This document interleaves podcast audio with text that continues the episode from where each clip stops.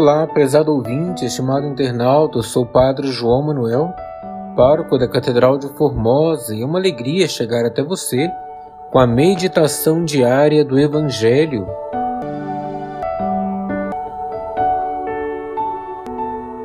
Hoje, terça-feira da terceira semana do Advento, iremos meditar o Evangelho de Mateus, capítulo 21, versículos 28 ao 32.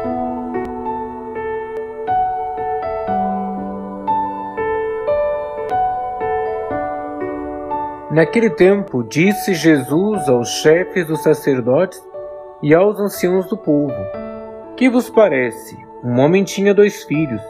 Dirigindo-se ao primeiro, ele disse: Filho, vai trabalhar hoje na vinha.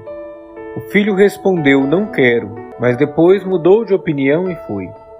O pai dirigiu-se ao outro filho e disse a mesma coisa. Este respondeu: Sim, senhor, eu vou. Mas não foi. Qual dos dois fez a vontade do pai? Os sumos sacerdotes, anciãos do povo, responderam: O primeiro. Então Jesus lhes disse: Em verdade vos digo que os publicanos e as prostitutas vos precedem no reino de Deus. Porque João veio até vós no caminho de justiça, e vós não acreditastes nele. Ao contrário, os publicanos e as prostitutas creram nele. Vós, porém, mesmo vendo isso, não vos arrependestes para crer nele.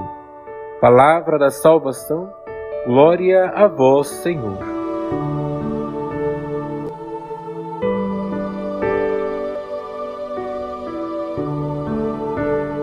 Estimado irmão, estimada irmã, a fé não é um compêndio de nossas ideias e boas intenções.